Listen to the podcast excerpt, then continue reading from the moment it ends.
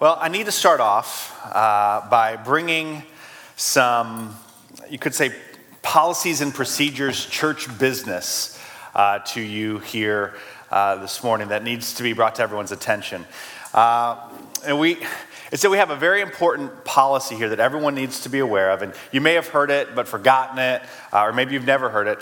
And I know no one likes talking about policies and procedures, like in any context, but it's just really important that we all get uh, on the same page here. And so we have a policy here at First Christian Church that at no time, any under, or excuse me, under any circumstances, for any reason whatsoever, do we allow perfect people to walk through those doors? we have a very strict no perfect people allowed policy because we are all flawed, fallen, sinful people. And uh, this is a biblical policy, as it says in Romans 3:23, that we have all sinned. We've all fallen short of the perfection and the glory of God. But by the grace of Jesus Christ, we are forgiven.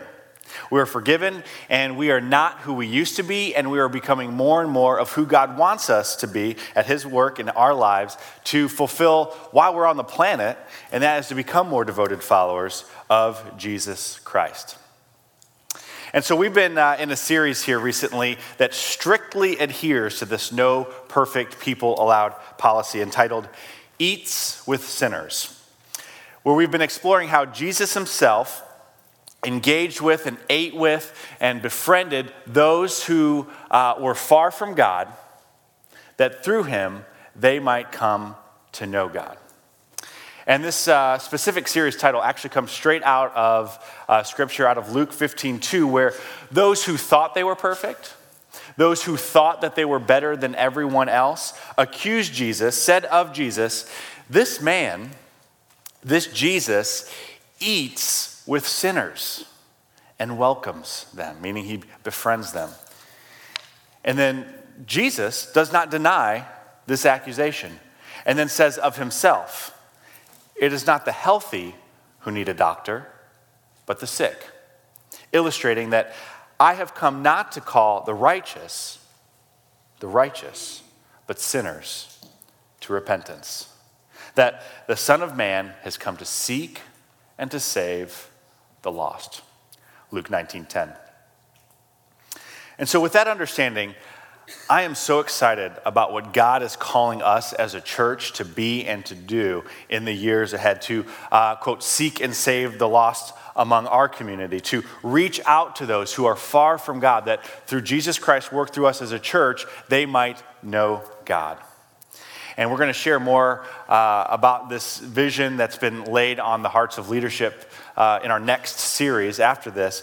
But really, we are really already paving the way for that in this series right now. That as we look in the future to what God's called us as a whole to be and to do, really that is a conglomerate of a series of us as individuals doing what God has called us to be and to do. And so, really, uh, that's starting right here, right now, today uh, in this series, and that's what we're looking at today. What is God's vision for us as individuals as it relates to the whole and what He's calling us all to be and to do in our community? So, to guide us in that, we're going to look at Scripture which would be a good thing.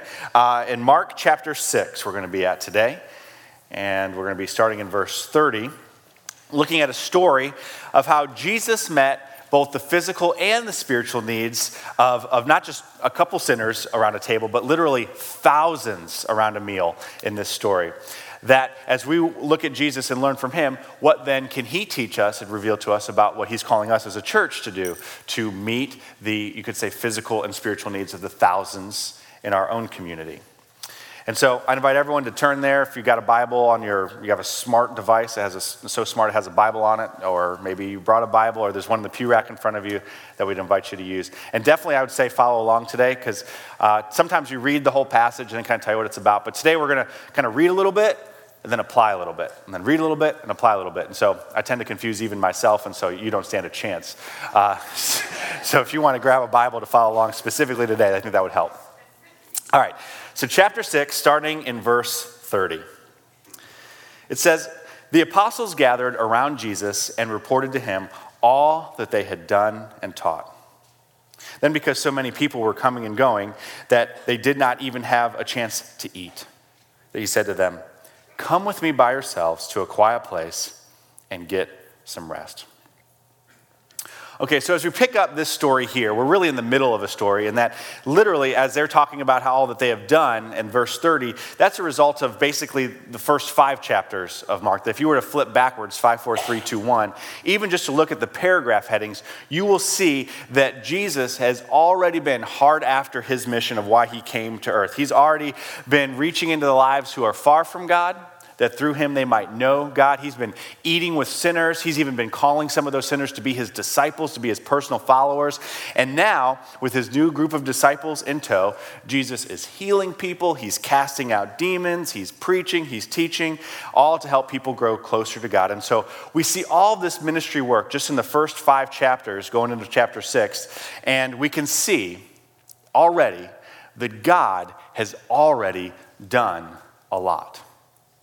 He's already done, even where we pick up starting today, he's already done a lot up until this point through his disciples, through Jesus. And I think in a lot of ways, in fairness, we can relate to that as a church.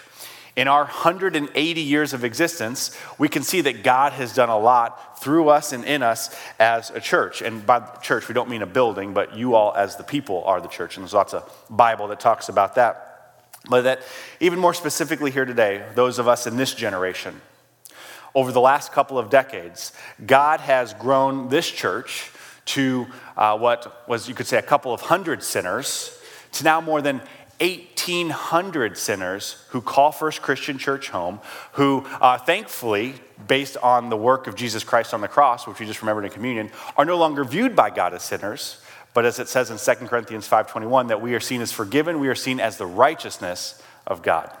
We're seen as the righteousness of God. And so we have over 1,800 people taking steps towards becoming fully devoted followers of Jesus Christ.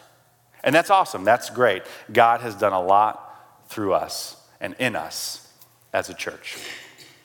And as we read even more specifically about what God has done, even in this story, I think some of you can relate to exactly how the disciples are feeling uh, in this particular story, where they've been hard at it that day. You know, it's been a long day, and some of you who've been like on mission trips or kind of maybe even last week you served in the uh, Jumpstart Back to School Clinic all day. You know what it is to experience verse 31 that with so many people ministering and coming and going that you, quote, don't even get a chance to have something to eat.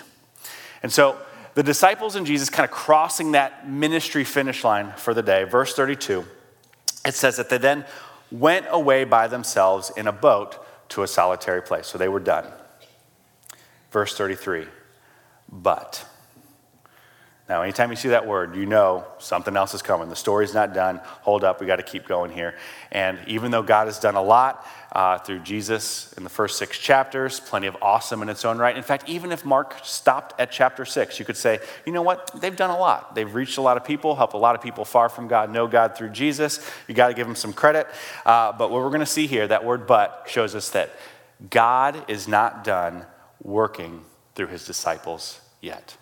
Jesus is not done yet, and spoiler alert, God is not done working through us as First Christian Church yet. God is not done yet. All right, verse 33. But many who saw them leaving recognized them and ran on foot. I just love the level of detail that the Bible gives of that. It's like, you think some might be walking on their hands? Nope. Just, just running on foot. Okay. So they recognized them and they ran on foot from all the towns and got there ahead of them.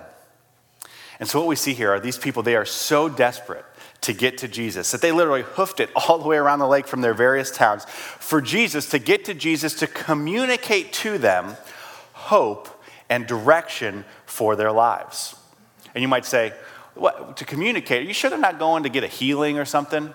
And no, in a second we're going to see that they were literally they were hustling to get to the sermon, which gets me kind of excited for what I do for a living. And uh, I think we can relate, some of you, particularly if you have children. You know what it means to have to hustle to get to church because you're running late. Uh, yes, yeah. I think the last time, you know, some of us with children, or that's what I say, you know, the last time we were on church on time was BC, before children. and so I joke with my wife that that's one of the perks of working here is I don't have to help get the kids ready because I got to be here before you. Sorry, good luck with that. Um, and so we all know what it means to, to run, to hustle to get to church because we're late.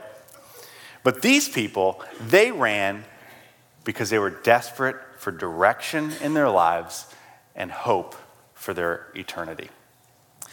And I think we'd be hard pressed to argue that in our town, that in our community, uh, that in our sphere of relationships, there are people that you know, there are people, even if they wouldn't put this language to it, that you know from the outside looking in, that they are desperate for direction and purpose in their lives, and they're desperate to have a hope for their eternity. Again, even if they can't put that kind of words, that kind of language to it. And so, given this, we see how Jesus responds to this need for hope and direction. Verse 34. It says that when Jesus landed and saw a large crowd, when he saw these people desperate for hope and direction, it says that Jesus had compassion on them. He had compassion on them because they were like, they were like sheep without a shepherd. And so he began teaching them many things. And that word compassion here, that, that literally means that Jesus had such a passion for these people's desperation that he was compelled, he was moved to communicate a, a, message of restoration to them, a message of restoring hope and purpose and a direction in their lives. Jesus had compassion for, he deeply cared about these people. And when it comes to caring, for me in my life, there are things that I care about now uh, that I did not care about, say, eight years ago. For example, eight years ago, I did not care about American Girl doll. did not care. Didn't even know what it was. Uh, I did not care that Caroline is going to be on sale for this weekend only. And some of you are like, I, I don't know what you're talking about. Ignorance is bliss in this regard. it's far too complicated, far too expensive. Eight years ago, I did not care about Disney princesses. Did not, did not care. I could have probably named maybe two or three of the six or I don't know how many there are now. Um, but I, I, didn't know that they like had joined forces. You know, like I thought they all had their own stories or Disney movies and stuff, but now I guess they're like, like, like the Ninja Turtles, like they've all come together to do their princess thing. I don't know. See, these things I did not care about. But as, as many of you know, and, and I'll inform the rest of you, something changed in my life eight years ago. In that I welcomed into my world our oldest daughter, Cole. And uh, obviously, naturally, with having a daughter, began to have a relationship and build a relationship with my daughter. And you know what I discovered? I discovered that you can't have a relationship with someone that you care about and not care about what they care about. It is impossible for you to have a relationship with someone that you care about and then not care about what they care about. And Jesus cares about lost people. Jesus cares about people who do not yet have a relationship with God through Him. And so you cannot say you care about your relationship with Jesus Christ and then not care about what He cares about. Because Jesus cares about. He came to seek and save those. He came to reach out to those who were far from God, that through Him they might come to know God, both in this life and for all of eternity. And so, when it comes to our community, when it comes to encountering another human being, whether a family member, a friend, or a coworker, or a neighbor who does not know a relationship with God through Jesus Christ, who doesn't know uh, life that has direction beyond just the temporary things of this world, who does not know life and life to the full that Jesus promises us if we follow him, uh, does not know the hope of an eternity in heaven, when you encounter them, how do you feel? Do you feel compassion toward them? Well, I'll be very honest with you in regards to the answer to that question when it comes to me. This is not something that comes naturally to me to have compassion toward people, which is what everyone wants to hear their pastor say.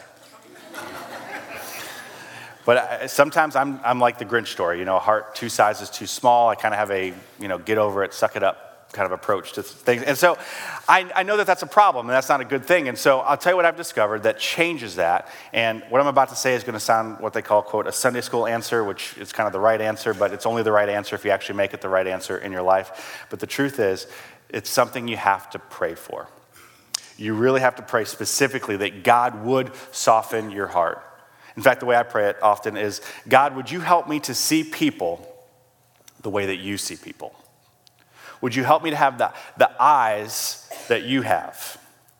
And trust that as I interact with another human being that's been created in the image of God, that God would remind me through His Holy Spirit that, hey, this person is created in the image of God, in my image. And that He's going to help me to fulfill what Jesus called the second greatest commandment. The first one is to love God above all things. Second, just like it, love your neighbor as yourself.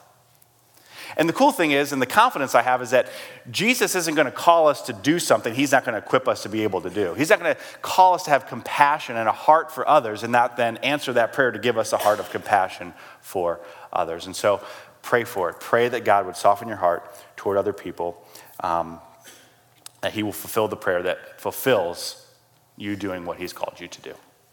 Okay, so with that, Jesus is our example. Jesus seeing these people having compassion for them, desperate for hope and direction in their lives, seeing them as desperate like sheep without a shepherd, no one to take care of them. He begins to care for them. He begins to teach them these things, give them hope and direction for their lives.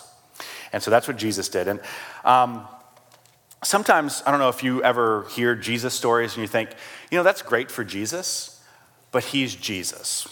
You know, he's got the whole God thing going for him. And I know we're supposed to be WWJD, what would Jesus do? But sometimes I'm like, I, you know, where, what about the rest of us? You know, that's Jesus, that's good. You know, where do the rest of us come into the story? Um, you know, us common folk. And so um, I'm glad you asked. Verse 35. By this time, it was late in the day. So the disciples came to him. This is a remote place, they said, and it's getting very late. Let's send the people away so that they can go to the surrounding countryside and villages and buy themselves something to eat. Okay, so it's been a long day, a late night. They need to head home, get some drive through, call it a day. But, and there's that word again, verse 37, but Jesus answered, You give them something to eat. To which I can imagine the disciples kind of being like, I'm sorry, Jesus. I thought you said you, as in us, like the 12 of us, give the thousands of these people something to eat. Um, but then I look back at the Bible and that pronoun you is still there. And so it, it must have been what he said. You give them something to eat. And so the disciples respond in so many words. That would take more than a half year's wages. Are we to go and spend that much on bread and give it to them to eat? To help us relate a little bit, uh, any fathers of a bride at any point in your lifetime here in the room today? Just a quick show of hands. Yeah, okay. You fed maybe a couple hundred people on that day. Half year's wages. if you're lucky, I understand. And so the disciples respond how I think any one of us would have responded Jesus, you so crazy. how, how are 12 of us in this quote remote place, AKA middle of nowhere, Timbuktu. How are we supposed to, the 12 of us, provide enough food for these 5,000 men? In fact, that's how they counted them. Bible scholars say that because they counted men, it actually would have exceeded 15,000 people, women and children included. And so they're basically saying, this request is not workable. What you are asking us to do, Jesus, impossible. Impossible. Oh man. If only someone could have told the Jesus followers then that what we now know, that you don't tell Jesus things are impossible. In fact, six chapters later, in Mark chapter 10, he didn't tell them yet, so in fairness to the disciples, Jesus actually says, Nothing is impossible with God. Or even if you don't read ahead, you can, even if the disciples could see what we see, I love what the Bible publishers do. They help us out. They put those little paragraph headings so that, you know, we know how the story ends. They kind of give it away. But what does it say there at the paragraph heading of this story? Jesus does what for 5,000 people? He feeds them. They didn't know it. We'll give them the benefit of the doubt. So here we go. Jesus is going to make it happen. Verse 38, he says to his disciples, How many loaves do you have? He asked. Go and see. When they found out, they said, Five and two fish. Okay? And so clearly that's all they had, and clearly they don't have enough. They don't have what it takes to feed these people. And I think for us, again, kind of applying what we're looking at today, we so often, when it comes to the idea of talking to someone about our faith or about Jesus or inviting them to church, we would say, we don't have what it takes. We don't have all that we need to make that happen. But here's what Jesus is responding, and here he's going to play it out in a minute that he says, I understand you don't have 15,000 pieces of bread and 15,000 pieces of fish. I get it. And while we might say, I don't have what it takes, I don't have all the answers to the questions, I don't even know all the questions to ask in order to give the answers to all that it takes to talk to someone about faith or God or church or any of that. And what Jesus is saying is, I know.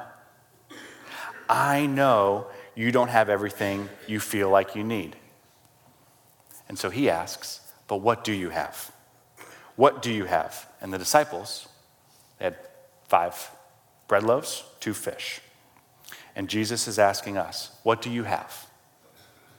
You have a relationship? You have a relationship with this family member, with this friend, with this coworker, with this person at the gym, with, uh, you know, you have, you have a relationship. And maybe you have some compassion. You're praying for more, but you have some compassion. You, you care about what I care about. You care about what God cares about, and so you care about direction and a purpose for their lives and all for eternity. And so Jesus says, I know you don't have all that you feel like you need, and that's right where I want you. Bring me what you have. And then Jesus starts to work with that in this story, verse 39. From there, Jesus directed the disciples to have all the people sit down in groups on the green grass. And so they sat down in groups of hundreds and fifties. Now, this alone is a huge faith step for the disciples because remember, they don't have the paragraph heading. They don't know how this story ends. So they're like, all right, everybody, I mean, they're going to just sit down. What are we doing? It's, it's okay. Just take a seat in your groups here. And, and they don't know what Jesus is going to do. They don't know how the story ends, but they know enough to know that Jesus has not let them down before. And so, an application for us. On September 6th and 7th, we are having five special services um, that are extra short for people who don't like church. Um, that really are not for you. These five services are not designed for you. They are designed for the person that you are going to bring, not to sit next to you in the green grass, but to sit next to you in your pew. And that's a big step. That's a big step that we are asking you to take that step of faith, just like the disciples took that step of faith to kind of start getting things ready. Because we believe that God has not called us to be a church to say, not only, hey, you know, 1,800 people, that's a lot of people who are, you know, taking steps toward becoming devoted followers of Jesus Christ. Ain't that great? No, because God is not done yet. He is not done in our community yet. He is not done in that family member's life yet. He's not done in your coworker's life yet. He's not done in your neighbor's life yet. He's not done in your friend's life yet. He's not done in that marriage yet. He's not done in that family yet. God is not done with us yet. God is not done. And so, Jesus, verse 41, he takes the five loaves and the two fish, and looking up to heaven, he gave thanks and broke the loaves. And then Jesus said to his disciples, Have a seat, fellas, and let Jesus show you how this gets done. And then Jesus starts passing out the bread and the fish and, you know, a little behind the back action, maybe a fadeaway jumper, uh, just because he's Jesus and he can. Actually, that's not in the Bible. So y'all need to work, open the Bible because it's I make I make stuff up, so you gotta watch out for that. Okay, no. Taking the five loaves and the two fish and looking up to heaven, he gave thanks, broke the loaves, and don't miss this. Don't miss this. Jesus, then he gave them to his disciples. He gave them to his disciples to distribute to the people and also divided the two fish among them. God's done a lot. God's not done yet because God wants to work through you. God chooses to work through us, through you. God wants to use you that as you pray and you prayed for this person, that couple, that family, to know Jesus Christ. God, in turn, is probably asking us, how are you going to be a part of the answer to that prayer? How are you going to be a part of the answer to that prayer? And we see in this story how Jesus makes the disciples a part of the answer to this need. Verse 42. It says that they all, how many?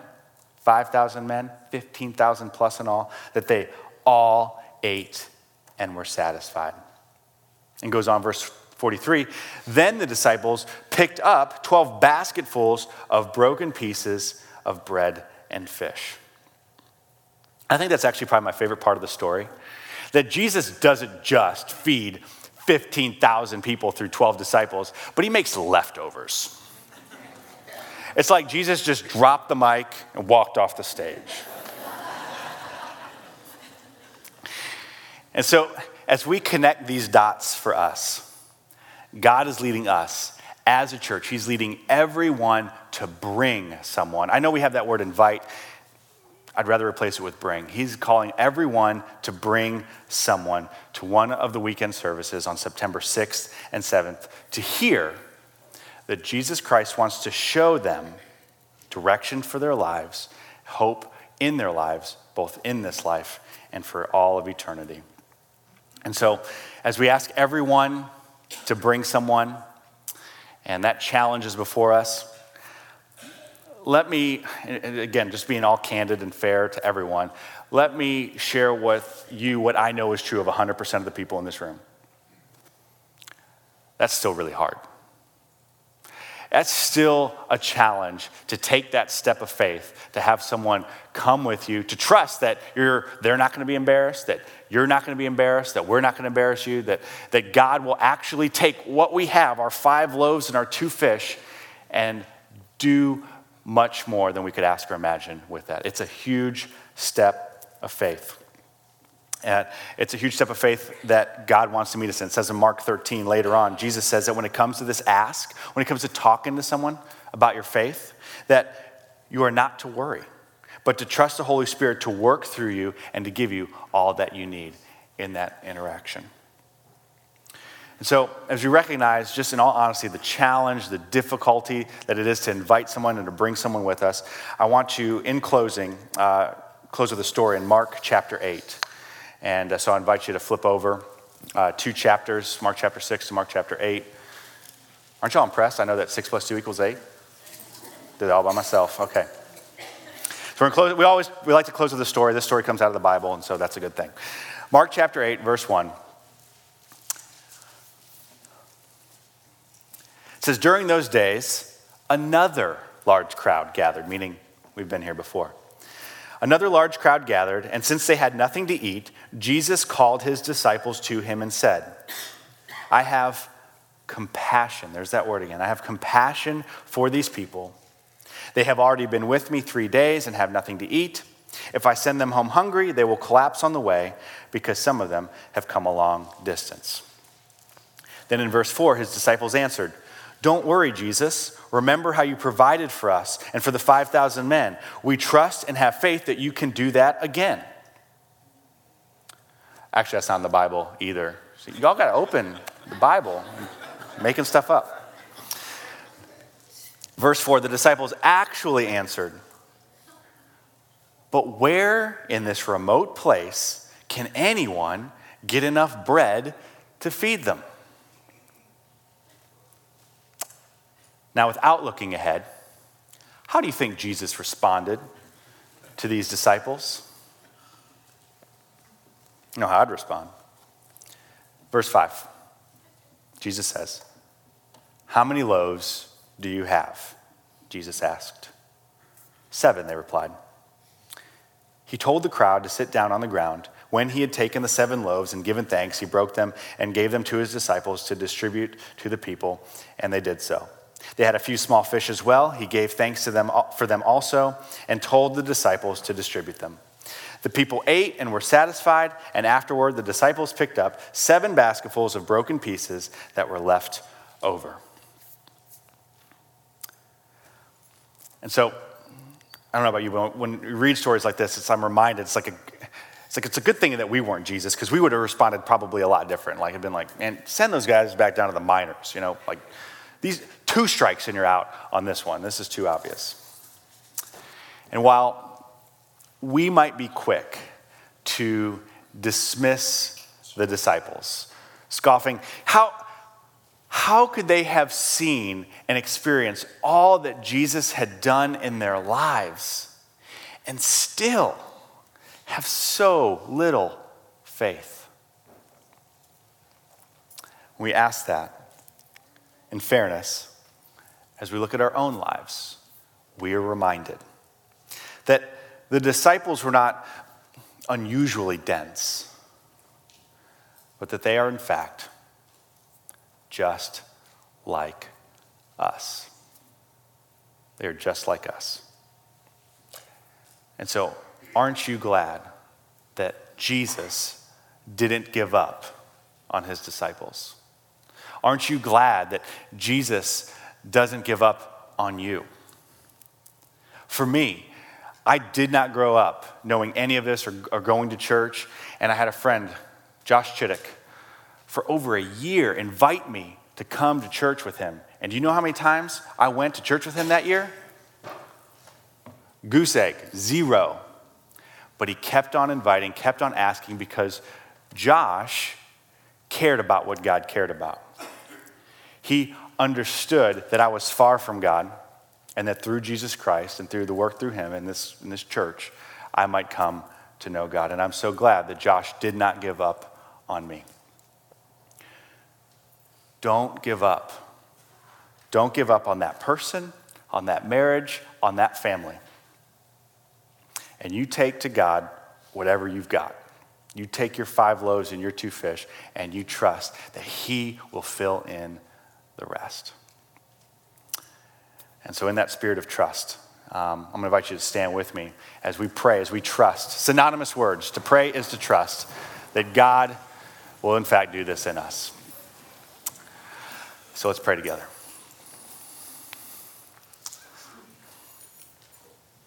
Father, we start with thankful hearts, thankful that you have done a lot in us, in our lives.